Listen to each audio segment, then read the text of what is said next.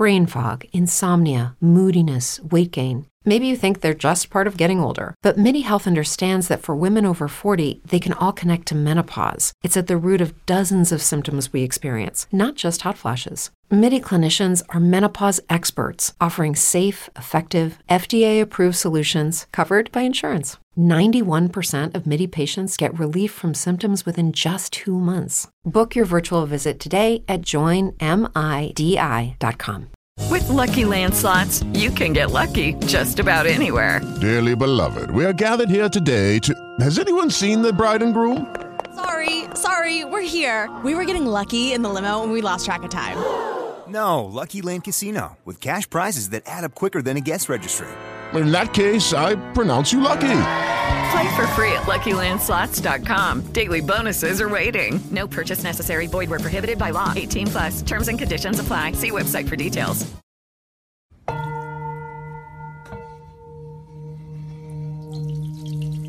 morning, everybody. So today is really a history-shifting day for the Los Angeles Lakers. Oh, yeah. James to Davis, and a chance. If you're telling me that LeBron James has Anthony Davis available to him, excuse me, I'm rolling with the Lakers to win the title. Soldiers, this historic 2020 NBA championship belongs to the Los Angeles Lakers. Indeed, and what was he doing, of course? Good question. Drinking coffee with Magic Johnson? Good question. Exactly. Hey guys, welcome to a new episode of the Late Night Lake Show podcast. It is your hosts, Ricky and Kwame. We got our boy coming back into the building. Our Bosnian friend by way of England right now. Alan, how you doing, man? Long time no see, brother. How you feeling? Afternoon, guys. How are we? Afternoon. It is afternoon for me, too, bro. It's good to see your face. Good to see you alive and well out in these streets. First of all, congrats on the continued success for the Lakerside Chats. Congrats on the continued success for Blipped In and everything that you do, man. You are a busy, busy man interviewing very important people. So we just wanted to give you our Late Night Lake Show shout out. Let you know we appreciate you. Thanks, guys. You know, your recognition means the world to me. Honestly, like, you're my friends and I love you. So yeah, your recognition means a lot to me. So thanks for that. No doubt, brother. Well, let's get into it, man. We know why you're here. You've been sending us the messages. You got some things to get off your chest, and we're gonna allow you to grace our platform to get those thoughts off your chest when it comes to our Los Angeles Lakers. But before we get to that, we just got to recap what ended up being one of the crazier games that any Lakers fan has witnessed since Rajon Rondo and Chris Paul having their little dust up, and Brandon Ingram actually too with James Harden and that whole debacle back then and Spitgate and all that fun stuff. We got blood on the court, ladies and gentlemen. The Los Angeles Lakers squeak past, and we do say squeak past, the Detroit Pistons, winning 121-116 last night at the Little Caesars Arena in front of Rip Hamilton, in front of Ben Wallace, and in front of Mr. 81 dropped on his forehead. That's why he has to wear Beijing on his lining, Jalen Rose. It all went down last night. I was not able to watch the game live. The Laker fans that stuck around long enough and didn't turn the TV in disgust, we're in for a treat. Fellas, both of y'all watched the game live. I just want a quick little reaction to the dust up. We got our boy LeBron throwing a quick elbow, accidental, not accidental. I don't know. They're talking about bite Lipgate today on the timeline. I think that's a little too personal for my liking. But regardless, we had a boy, Stewart from the Detroit Pistons, really just go delayed beast mode and try to do everything from run up on LeBron on the court to run around in the tunnel to fight LeBron. Just talk me through that experience, and then talk me through the Lakers actually coming back and winning with LeBron eventually ejected out of that game. Alan, how'd that time play out? Did you think the Lakers were dead in the water before, after, during? Just talk me through that crazy game yesterday. I thought the Lakers were dead up until they started leading the game. Like, seriously, it was horrible to watch. The Pistons played well, to their credit. It's probably one of their better games that I've seen this year. Helps that we don't know what we're doing offensively or defensively. And then the whole incident happened, and Isaiah Stewart I fuck with, like, legit. you know, he gets elbowed, there's blood in his face. He wants to beat someone up. I get it. It's fine. Okay, but it's not like he wants to beat someone up. Like he had red in his eyes, obviously from the blood, but he had LeBron locked in. I mean, listen, when you're like a 7-foot guy and you've been bigger than everyone your entire life, you don't care that it's LeBron James. I think he kind of cared. Kwame, do you think he kind of cared? He had his opportunity. Do you think he thought about it? I mean, we know these NBA guys. They know what they're playing for is way worth more than any sort of fight.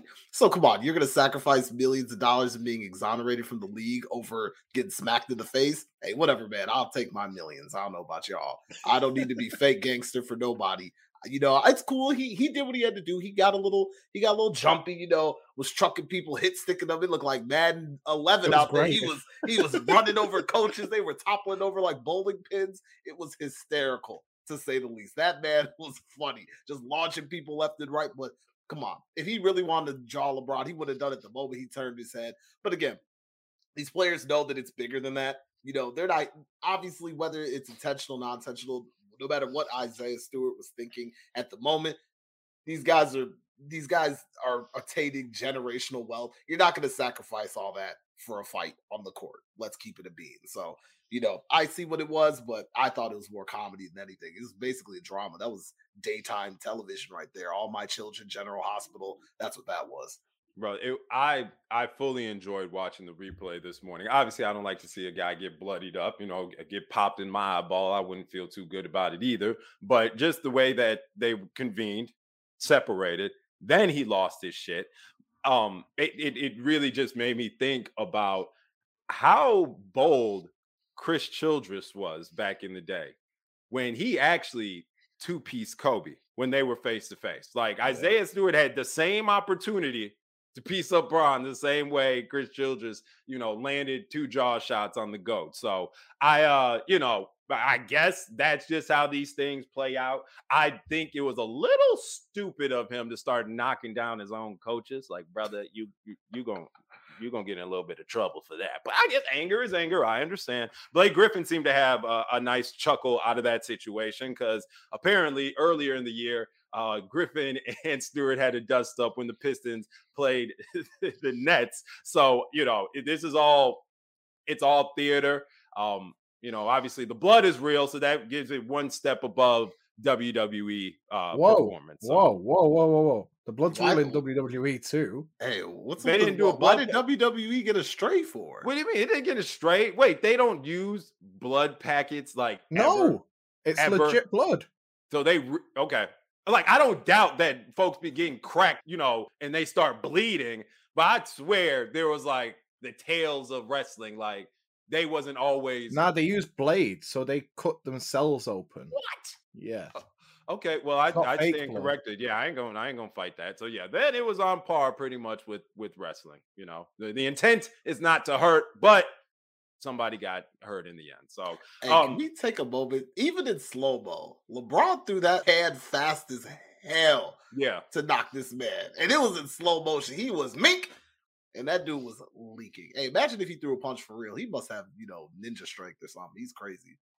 Bronny and Bryson better watch that tape and just, you know, just take a mental note. And like, yeah, he probably like the fun dad, and you guys probably getting older and running shit, but like that concerned me how quick and swift that strike was from LeBron. And you know, as a father, you never try to hurt your kids, but you know, it's always nice to remind them where they are in the totem pole when they start getting a little broy. So you know, he's in that sweet spot right now where he's like peak athletic strength, but he's also hitting old man strength. Yeah, hitting old man strength. right.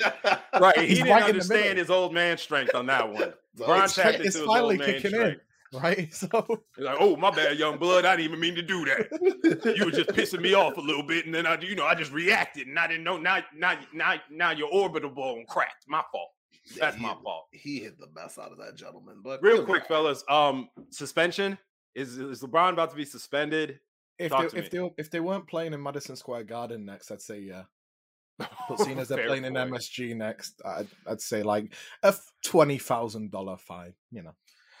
I don't think so. Obviously, the hit was accidental, but how many people really get suspended after flagrant 2s? Like, people get flagrant twos all the time and get ejected from the game, and that is your punishment. I don't expect anything more, especially because it wasn't intentional. He literally threw that joint. Well, I guess, again, it'll determine what the NBA deems as intentional versus non-intentional. Correct. Obviously, the movement was intentional. Smacking the dude in the face wasn't, because Isaiah Stewart, the way he was like trying to box out for that rebound, he was super low. Like, he wasn't at his normal standing up height.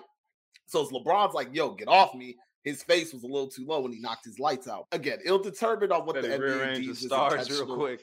Yeah, it just depends. I doubt there'll be a suspension, but, you know, you never know. I don't think either guy should get suspended. Nah, I mean, Isaiah Stewart should be, a.k.a. Beef Stew. That's a cold nickname. I'm keeping it a bean. But I think he should see some fine from his own team for knocking over his coaches. That's what I was about to say. I think he should get an extended suspension. And off the team, I'm going to find you for being reckless to the staff. Other than that, nah. He's 20. He was born in 2001. Right. These kids are reckless. The man's 3 years older than his son. Yeah, like LeBron's son. Crying. Yeah, no, it just, you know, a little poeticness how this theater happens in Detroit, in front of Rip Hamilton and Ben Wallace. It's just, you know, just little notes, always honoring the past. And these things always tend to pop up. So on the game, though, right, Carmelo Anthony coming back to, you know, haunt the Pistons again is great. We always love that. They should have drafted him. I'm watching back, Alan, to your point. Him and Josh Jackson. Yeah.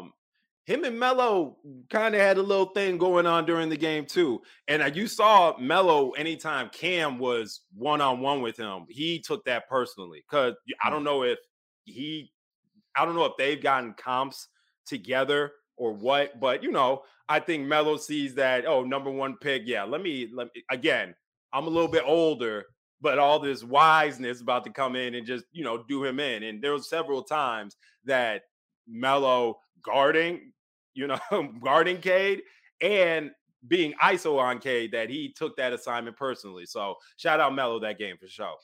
Hey, the top of this draft class is legit, though. In all seriousness, he did look nice. Cade is the truth, man. He looked under control. Mobley's the truth. I'm really sad that he's missing time. I was wrong about Barnes in Toronto. He looked really, really good. Never doubted Barnes. Yeah, Barnes is good. Jalen Suggs, I think, will be a really, really good. Like, the top of this draft's legit, man. Green's good. He just got to put on some weight. Yeah. Josh Giddey's incredible. I think Giddey's good. Giddey's popped, man. Giddey's good. Yes. Like, him and Shai is such a fun backcourt. Yeah, this draft has some players for sure. That was my biggest takeaway, because, you know, I'm not taking anything the Lakers do as being serious right now. I was watching a game for Cade. I just want to see how good he looked, and the kid's phenomenal, like, legitimately. Hey, what's going on, y'all? It's Ricky, co-founder of Late Night Lake Show. Just stopping by to let y'all know about a new sponsor that you guys are going to absolutely love. For the first time, the Late Night Lake Show is going to be powered by Symbol. Boom, boom, boom. Hey, what is Symbol, you ask? Well, I'm about to tell you. Hang on. Symbol is a stock market for sports that allows you to profit off your sports knowledge. On Symbol, you can trade sports teams like stocks, and every time your team wins, you earn cash. You like that? Okay, get a pen and pad out, get your phone notes up, get to typing. It's about to get good. Use your sports knowledge on Symbol to buy low, sell high, and earn cash payouts when your team wins. Join 7,000 early adopters who have started to invest in their favorite teams already. Visit www.simbull.com/LNLS, that's short for Late Night Lake Show, to create a free account. And when you deposit, make sure to use that promo code LNLS to get free $10 bonus. How great is that? Use that $10, invest it in your Lakers, invest it in our Lakers. Everybody talking about how things are all doom and gloom. Guess what? Lakers stock's a little low right now. You invest, watch that start to tick up. LeBron come back, that stock gonna shoot off. You made a few dollars just by not freaking out and trusting the vision of the Late Night Lake Show and our Los Angeles Lakers. Well, so Alan, to your point of, you are definitely in what when we talk and stuff, you're a very big picture person. You understand that we are approaching, not even, 99, 18 out of 82, right? I'm not a mathematician, but we're pulling up on a fourth of the way through an NBA season, right? You could get some reads on directions, but there is still a long, long, long runway to turn something around and for things to go completely to shit even further. Trust me, Lakers fans, if we think like this is a turbulent time, it could get much worse. The Lakers are sitting here at 500 as the number 8 seed in the West. The playoff seedings right now before February are pointless to talk about.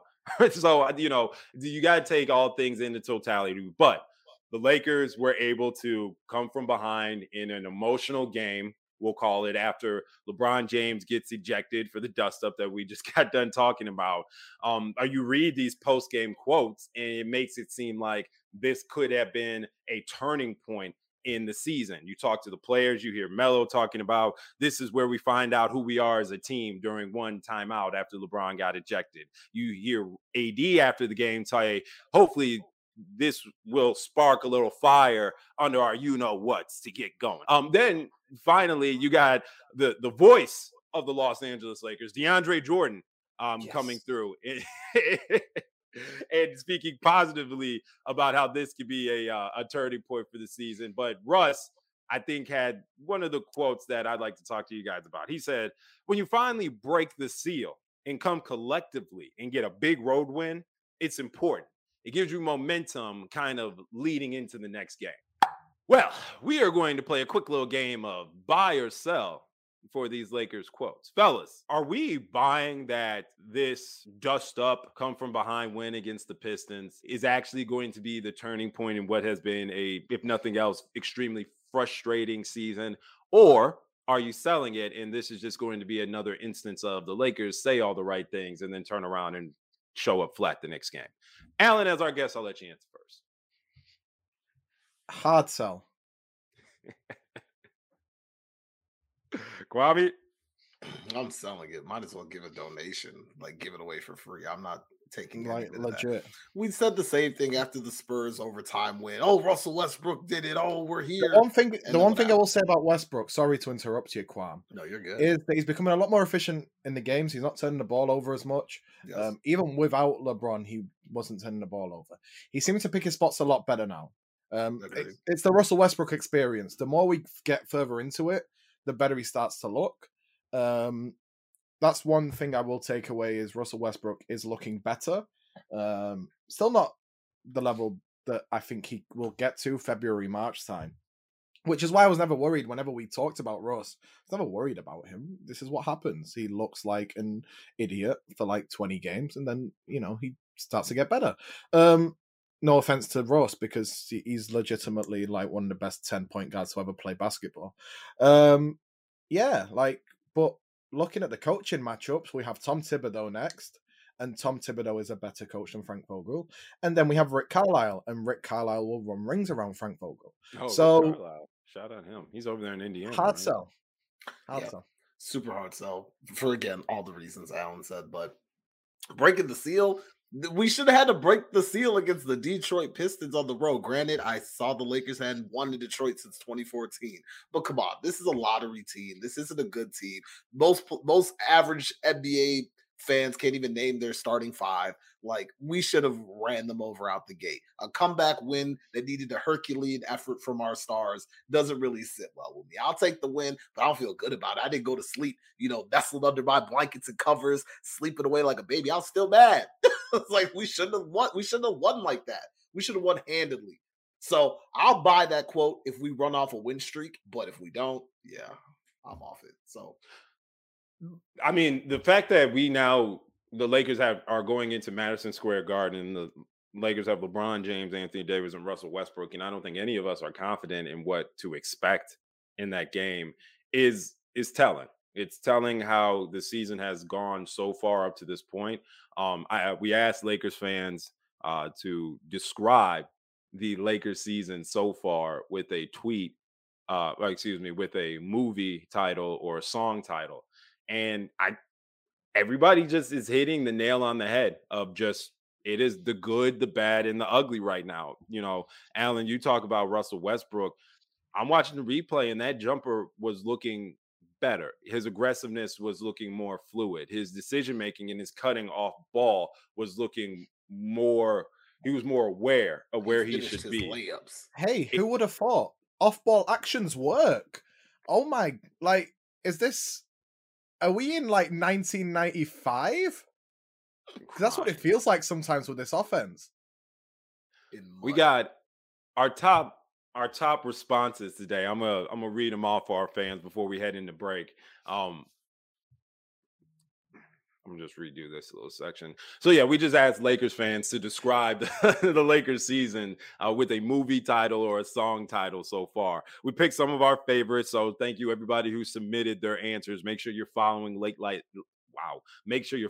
Late Night Lakers on Twitter and be a part of the conversation. You might get your name called up on the podcast like these folks. Shout out Edwin Garcia. He said the Lakers season is kind of like Uncut Gems, where it's a lot of dirty work up front, but, you know, he posted the quote of "This is how I win." Seems like he's a little bit more positive about this than I am right now. But shout out Edwin. I think that was a good one. Our boy Hoodie Phil, Late Night Lake Show member, go check out his article. So great. Phil's amazing. He put the games we play by Pusha T, and I had heard that song in probably a while, so I went back and played that, and obviously y'all will hear it playing underneath this segment, a little clip of that, so that might be the theme of this episode, the games we play, the Los Angeles Lakers 2021-2022 NBA season. Shout out Stephanie. We had Back and Forth by Aaliyah. Fitting. Pretty much describes how this Lakers season is going. Then we had Ball Beats Bartlett. Quit Playing Games in My Heart by the Backstreet Boys. So, you know, a little bit of a 90s pop reference back there. I think that's pretty smooth. Then finally, the winner though. Shout out Ben Rich Sport. A Thin Line Between Love and Hate, which is one of the all-time classic movies. One of Martin Lawrence's really coming of stage movies, and you know we can't ever forget. I can't believe I keep forgetting that wonderful older lady's name. She, the evil Angela Bassett, is what everybody's calling her right now. So shout out to him. But Ben Rich Sport, pick of the night, the games we play, the Los Angeles Lakers. Fellas, what'd you think of those song titles? What would you add if you had to describe the Lakers season with a movie or song quote? I'll go first. All I Ask by Adele, right? You know, Adele's obviously got that Coach connection now. All I Ask is the best breakup song I've ever heard, and the Lakers need to play it to Frank Vogel. Heavy. We're going to play that underneath the song, too. I ran through Adele's album a couple times now. She's got. It's on her previous album, 25. Adele is the truth. Go listen to Adele. Bet. Plug. Shout out Adele. All right. We'll take a quick break, and when we come back, we'll start peeling back the curtains as to why our Los Angeles Lakers just can't seem to get this ship consistent, and what really is the root cause for all of their issues. With Kwame and Alan, Late Night Lake Show. Be right back.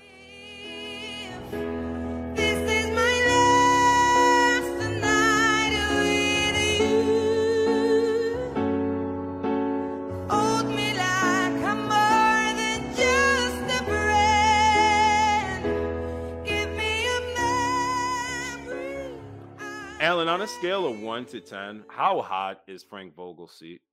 It should be a 15. I.e., he should have been fired after the Boston game. Oof. But I think it's about a 7 or 8 right now. Unpack that a little bit. Yeah. Do you see him surviving the year? No. Wow. Yeah. Well, let me ask this too, Alan. Is this opinion? Or is this informed, or some level of both? I'll leave that to the listeners to decide. Tell us, Alan, what do you think? What is Frank doing incorrectly that he would be in this position? Obviously, you could attribute some of it to the players and lack of effort, and maybe even roster fit. But what is Frank not doing from his seat, his head coaching position, to help this team thrive to the championship level that we are expected to be at? So shout out to Blip Sitting. Before me and Kwame record episodes of Blip Sitting, we have about 4 hours of discourse about just everything, right? And most of that is either, you know, films, the Lakers, any other sports that we mention that we like.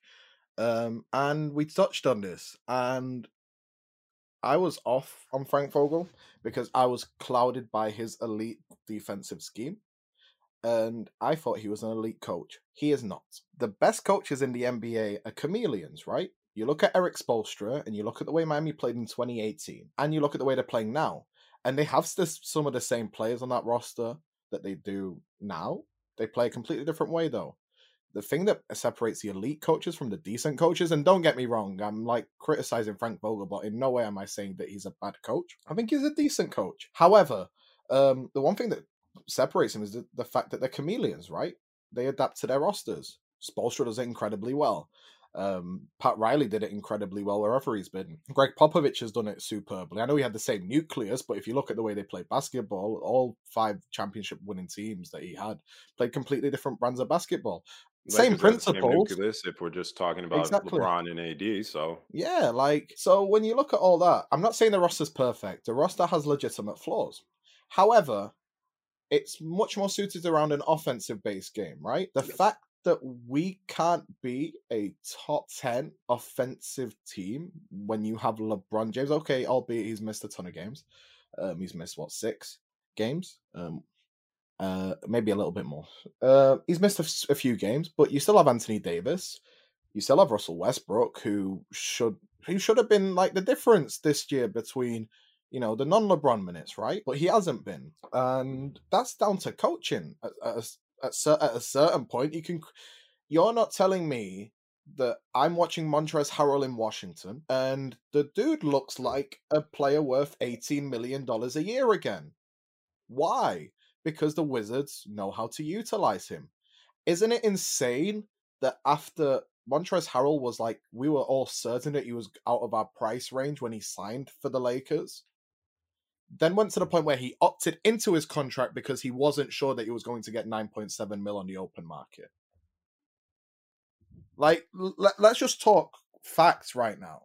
And then if we're talking defensive scheme, if your defensive scheme is predicated on having an Alex Caruso, and you guys know how much I love Alex Caruso, so this pains me to say because I think Alex Caruso is a top 5 guard defensively in the NBA.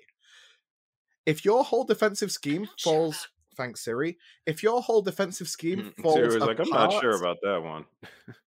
because you don't have an Alex Caruso, then your defensive scheme is flawed, fundamentally. Like, he needs the perfect pieces to be a successful head coach. And the Lakers don't have that, right? But you have more than adequate pieces, especially offensively, to run a top 10 offense. Defensively, the Lakers are about where I expected them to be. They're about middle of the road, which is fine. That's all you need this whole team to be. But the offense is so bad that it doesn't matter how average the defense is, it needs to be elite to counteract the offensive side of things. And that's where this is getting lost right now. Is, yes, the Lakers are not great defensively, but they're also not terrible if you look at the numbers. They're terrible when Avery Bradley and DeAndre Jordan play, yet they play some of the most minutes on the actual team. Like, there's certain coaching decisions that are made here. With Lucky Land Slots, you can get lucky just about anywhere. Dearly beloved, we are gathered here today to... Has anyone seen the bride and groom? Sorry, we're here. We were getting lucky in the limo and we lost track of time. No, Lucky Land Casino, with cash prizes that add up quicker than a guest registry. In that case, I pronounce you lucky. Play for free at LuckyLandSlots.com. Daily bonuses are waiting. No purchase necessary. Void where prohibited by law. 18+. Terms and conditions apply. See website for details. It is Ryan here, and I have a question for you. What do you do when you win? Like, are you a fist pumper? A woohooer, a hand clapper, a high fiver. I kind of like the high five, but if you want to hone in on those winning moves, check out Chumba Casino. At chumbacasino.com, choose from hundreds of social casino style games for your chance to redeem serious cash prizes. There are new game releases weekly, plus free daily bonuses. So don't wait. Start having the most fun ever at chumbacasino.com. No purchase necessary. VGW. Void where prohibited by law. See terms and conditions. 18+. That actually, like, go against what Frank Vogel is all about. So yeah, I'm very frustrated just with everything at the moment. Alan, what do you make of stats like this? The Lakers, are, we were talking about rankings, offensive and defensively. The Lakers are 6th in the league in points per game. And they're actually tied for, 5th. I don't know why they're ranked 6th on Basketball Reference. But they're tied with the Trailblazers for 109.9 points per game. So 110 points per game, right? We dropped down to 20th in offensive efficiency. Our offensive rating. No, we are 23rd in offensive rating. How in the hell are we scoring points, but the points are coming so what? So we're playing keep up? We're playing shooting just to, explain this to me. What does that tell you if the Lakers are 6th in points, but 23rd in offensive rating? It means we get a lot of chances to score. It means that we're quite... So offensive rating is very interesting, right? Because it can be manipulated in certain ways. But in this case, it's not manipulated because it feels like it's even high for the way we watch the Lakers play offense. Mm-hmm. The points per game thing is interesting. But purely, it's high because you have LeBron James, Russell Westbrook, and Anthony Davis on the same team. Like, points per game means nothing. And look at the quality of teams we've faced. 18 games in, we've probably had the easiest schedule in the NBA alongside like Golden State and stuff. So I'd expect the points to be high. However, if you're doing it in garbage time or you're unnecessarily longing out games, like where it goes like 2 or 3 overtime, so you're naturally scoring 125 points, it inflates the stats. That's a good point. Like, look at it. And then last night, the Pistons... blowouts. And then you look at the Pistons game, and they scored 121 points. But yeah, you're playing against the Pistons. They're not great. They're really, really bad, if we're actually going to call a spade a spade. Like, I think alongside Houston, they're probably the 2 worst teams in the NBA. So when you that's why they had the top 2 picks, obviously. So when you add all that together, yeah, I don't care about points per game. Points per game for me is irrelevant. It's the efficiency that you do it in. It's the schemes that you run as an offense as to how easy it is to score. And also, we've had nuclear shooting most of the season. What happens when we start bricking everything, which will happen at some point this season? Are we going to start losing games by 60? That's a good point. Legitimately.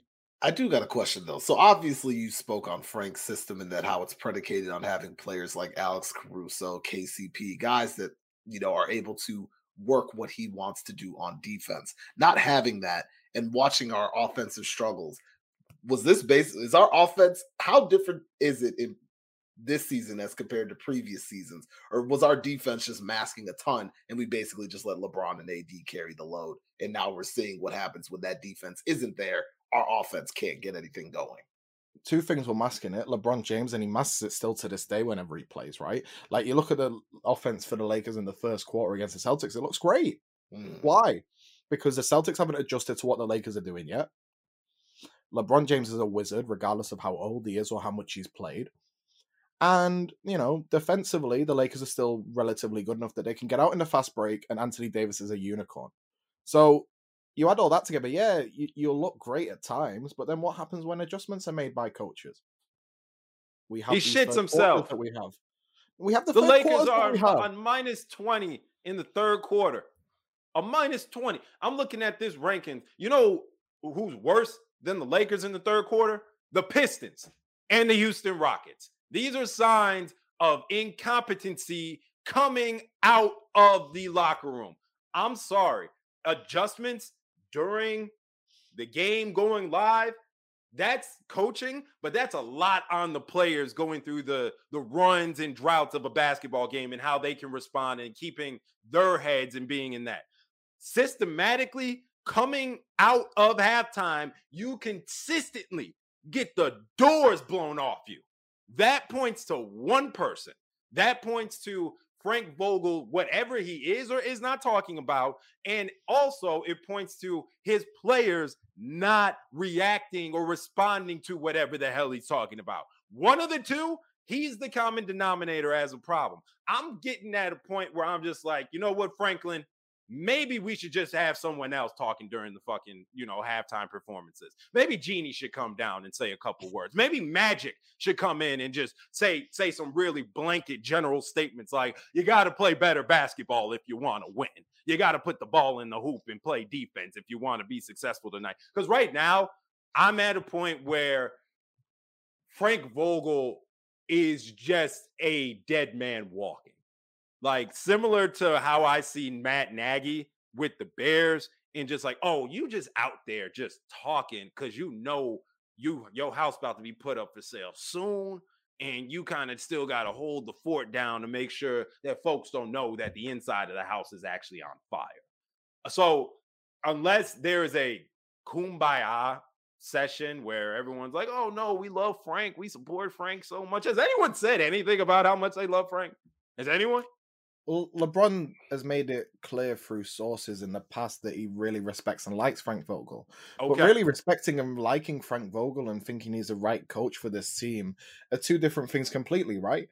Yes. And you've not heard any support, like, at all. Like, not even like, you know, like thinly veiled comments where you're like, oh, yeah, we're still behind that, you know, all the coaching and stuff. Or, yeah, you know? Or like, you know, we just, it's up to us to go out and execute the coach's game plan. We're not doing it. I'm not hearing any of that. AD straight up comes out and says, the opposite. Yeah. Like, he says, we're not prepared. And we're not prepared. And he said, this is a consistent trend. Who riding on the clipboard? So it's not Rondo. There's two possible outcomes here. Either Frank Vogel says nothing at halftime, which I highly doubt. Just in general, I highly doubt, because I think he would have been fired by now. Or the players just disagree with everything that he says, so they half-heartedly do it. But you see the half-heartedness in the third quarters. Yeah, they don't believe in the adjustments that he's made. If he makes any, because we see the other teams always do, but I don't know if we do. Maybe they just go to the locker room and have and eat nachos at the nacho bar. I have no idea. I doubt it. As a coach, I doubt it. I just don't know what's happening. I think Frank Vogel, like I said, I think he's a good coach. I say all this, like this criticism. Good coaches get fired all the time. Yeah. And Frank Vogel should be an NBA head coach. However, not this roster. He should not be the head coach of this roster. Tell me, Alan, what do you think Eric Spoelstra would do with this roster? He'd be 16-2 right now. Wow. Okay. He'd be 16-2 right now. So tell me, I know our offense obviously has woes, and we don't highlight literally any of our star strengths. How do you feel about the just ISO, the Russell Westbrook ISOs and the Anthony Davis post-ups with no other actions on the court? Yeah, how do you think that could be effective in the long term? It can't. Just straight up. Like, it can't. Like, let's just talk about the AD post-ups. AD posted up is fine. The reason why his points per possession in post-ups is so low is because there's no actions to come off that post-up. It's basically AD play against four of the guys on defense. We'll still have someone in the dunker spot, even though we're playing AD at the 5, so we don't need anyone in the dunker spot. So we clog up his space anyway, so we don't actually gain an advantage from AD being at the 5 offensive. Like, if we're just going to talk AD posting up. So when you look at this, like, how many times have we seen AD post up where he's at the 5 and Russell Westbrook's in the dunker spot? All the time, or he's the one throwing the ball on the strong side, and his man just goes to double team instantly, and Russell doesn't cut; he just stays there. If Russ cuts there, that's a layup. That's a basket. Yep, it's a basket. It's a layup. Or the guy comes out and helps. Russ dishes it out because Russ is a very, very good passer, and he's got an excellent vision. So he passes it out, they start scrambling, you'll get a wide open jump shot eventually, right? Yeah. But at this point, I just think it's instruction, right? Because I don't care how much players don't like to move off ball. If it's part of your scheme, you'll do it. You 100% will. We've seen it. Do you think Steph Curry likes moving off the ball? No, of course he doesn't. Hell no. He likes to be able to be in control of the ball the entire time. He's great at moving off the ball, but he doesn't like it. No player likes moving off the ball. Rick, you played high school basketball, though. Yeah, there we go. Yep, sure did. In your schemes, did you hate moving off ball? Oh, yeah, they had me setting screens all over the fucking floor. Did you still do it, though? Oh, yeah. I like knock people over. Oh, brother. The point still stands, though, right? If you've ever played basketball, you don't like moving off ball, but you know you need to do it to get... It's a certain means to an end, right? Yep. Either you will score or you'll create an advantage for your teammate to score. And if you do it enough times, you'll get a wide-open jump shot or a wide-open layup, or you'll get fouled, or something will happen from it. Or even if you just get AD posting up one-on-one. That's what you want when you want Anthony Davis posting up. That never happens. Ever. Like, I've not watched the Lakers play with AD at the 5 once and he's had a straight one-on-one post-up. Or if he has him in the first half, like against the Spurs. He completely dominates them, and then Gregg Popovich sends 4 people at him. Like, yeah, and that's the end of that. Then it's never to be seen again. And also, your point is, no counters are being played off of that. Because unbeknownst to Frank, apparently he thinks that the opposing coaches are just going to sit on their ass and be like, well, somebody better guard Anthony Davis. Which one of y'all going to step up? This isn't like, you know, a High School Musical type of pep talks in the locker room. They're actually talking about real life shit, pulling up the film, talking about rotations and schemes and how to counter that, and also how to counter their possible counter to that. And we're just sitting up here, thumbs up our ass. Like, yeah, like you said, they might be hitting up the nacho bar. I don't know. And then if we're going to talk about Russell Westbrook ISOs, we saw it against the Celtics. It worked 3 times in a row. Why the hell are we going back to it the 4th, 5th, 6th, 7th time after he's turned the ball over after the 3 times it works? Exactly. Or like, they switch a bigger defender on him to help contain his strength. And that's fine, right? But you don't need to go ISO there. You, like we saw against the Pistons, as soon as he went pick and roll with AD and Russell Westbrook, what happened? It was trouble every time. Yeah. Basketball isn't complicated. This is why it's pissing me off so much. Yeah. Again, sorry for my very. No, we need it. Like more. I'm very animated right now, but it infuriates me. I mean, if I can see it, yeah. How can an NBA coach not see this? Or if he does see it and chooses to ignore it, that's gross negligence. Yeah. I mean, how many high-screener roles have we seen Russ run with AD? I can't tell you a number, but it's low. Probably one of the lowest high-screen pick-and-roll just percentages in the NBA if you look at 2 players. 100%. We probably have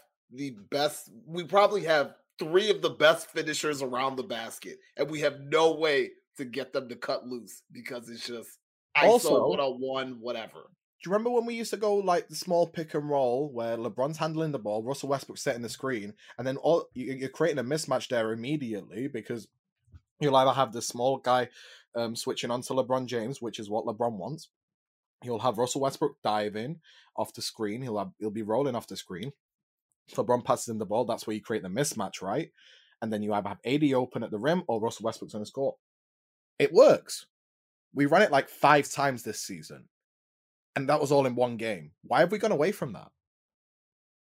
He wants to hide it, bro. He wants to put in his war chest and negligence. They'll never know. They'll never know it's coming back out in the playoffs. And then but they won't make it. They'll think it worked. Bro, this is kind of like my finishing bow on why Franklin is just not my dude.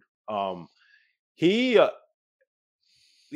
saves his quote-unquote optimal lineups. We've seen him do it year after year for the playoffs. And, you know, on this show, we hypothesize why the hell would he do that? And the number one thing we come back to is like, you know, he doesn't want too much film. Yeah, I've been a big proponent of that. I've mentioned that multiple times. Right, okay. But at the same time, we're 9-9. You need to get to the playoffs. It's not like we're 16-2 and we're talking about these problems. You have to get there first. And this roster, I don't care how bad they are defensively. With the schedule they've had, Anthony Davis and Russell Westbrook playing every single game, they should not be 9-9. I don't care if Ariza's missed time. I don't care how much Taylor Horton-Tucker's missed. I don't care that Austin Reeves hasn't played. Kendrick Nunn, I don't know what the hell's happening with him. It's like he's gone into witness protection. We've heard no update about him. No, facts. Yeah. Like, what the hell's going on there? It's just infuriating because a lot of this rotations, offensive scheme, and his defensive scheme, which we can talk about if you want, I'm more than happy to. Yeah, like This is all down to the coach or the coaching staff. The players have blame. Of course they do. No coach is ever 100% to blame. However, when you don't adapt and you try and do the same thing again and again and again and again, hoping that it will work, even though you know it won't, that's literally the definition of insanity. Kwame, buy or sell that Frank Vogel is going to make it to the playoffs as the Lakers head coach? Oh, that's a fire sale. I'm selling it. I don't think he makes it. I'll be honest. Like, unless there's some drastic, you know, he has a revelation and all of a sudden he, you know, reads from the temple of basketball knowledge and he just gets a book and all of a sudden he's this mastermind and completely reworks our defense and offense to fit our scheme perfectly. I don't think it's going to make it. Because we're seeing at the point where if LeBron is struggling to cover your incompetencies, I don't know if you're going to make it, man. Like, it's just hard.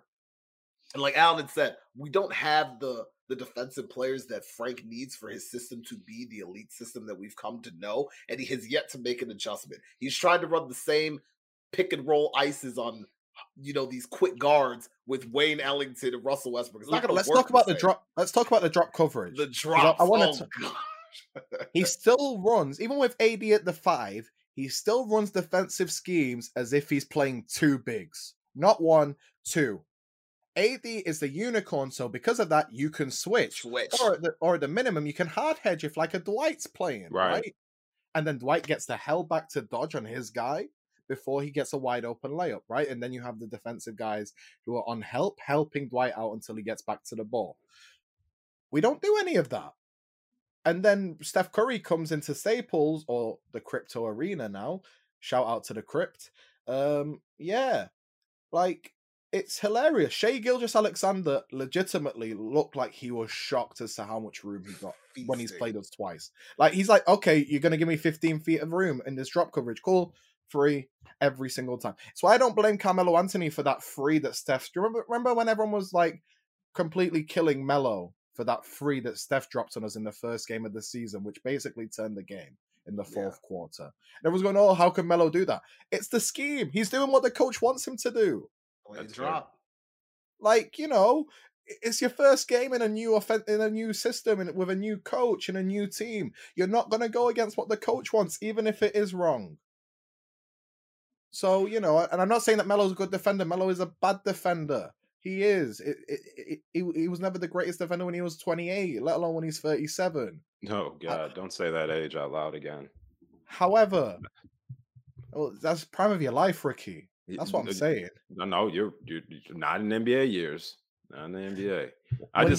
I just like watching Melo and not remembering how old he is. So yeah, Melo's legitimately been one of the best signings in free agency. Without a doubt. Like, in general, for $2.7 million, what Melo is giving you right now is incredible. However, he's won us 4 games and we're 9-9. That's, yeah. Putting that into perspective is gnarly. He's basically single-handedly saved us 4 times, and we only have 9 wins. You guys look at this. Shout out to Carmelo. He's great. I love him. I'm so glad he's a Laker. Wish it happened 10 years earlier.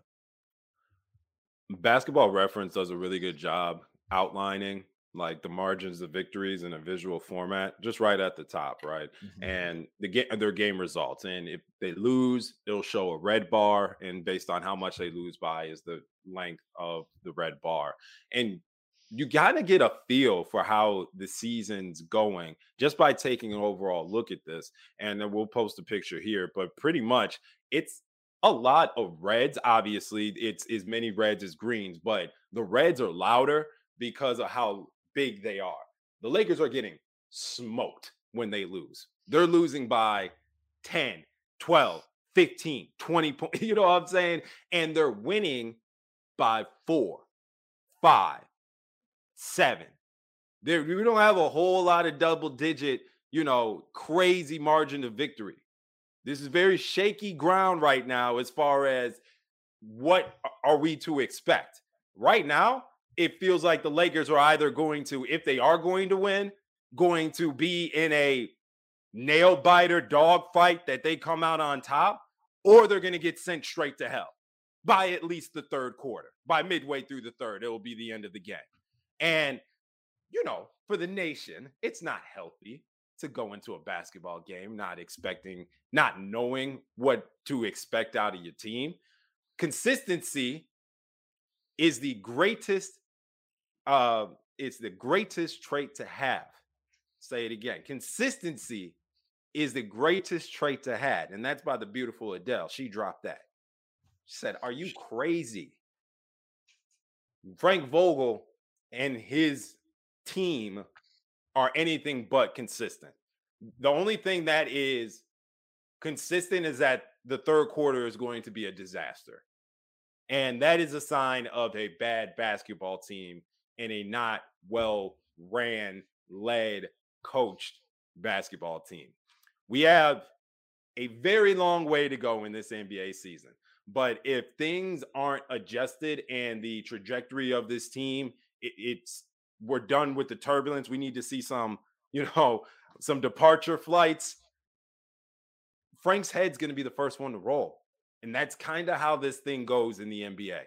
You know, we didn't talk about trades on this episode, y'all. When we're wrapping up here, we didn't talk about trades. You can't talk about trade because if we're going to have a new head coach before you see a trade. Like, that's what you could guarantee. Like, I know everybody's like, where would you send Russell Westbrook right now? Alan just got done telling you. This is the rust that you'll see every single year.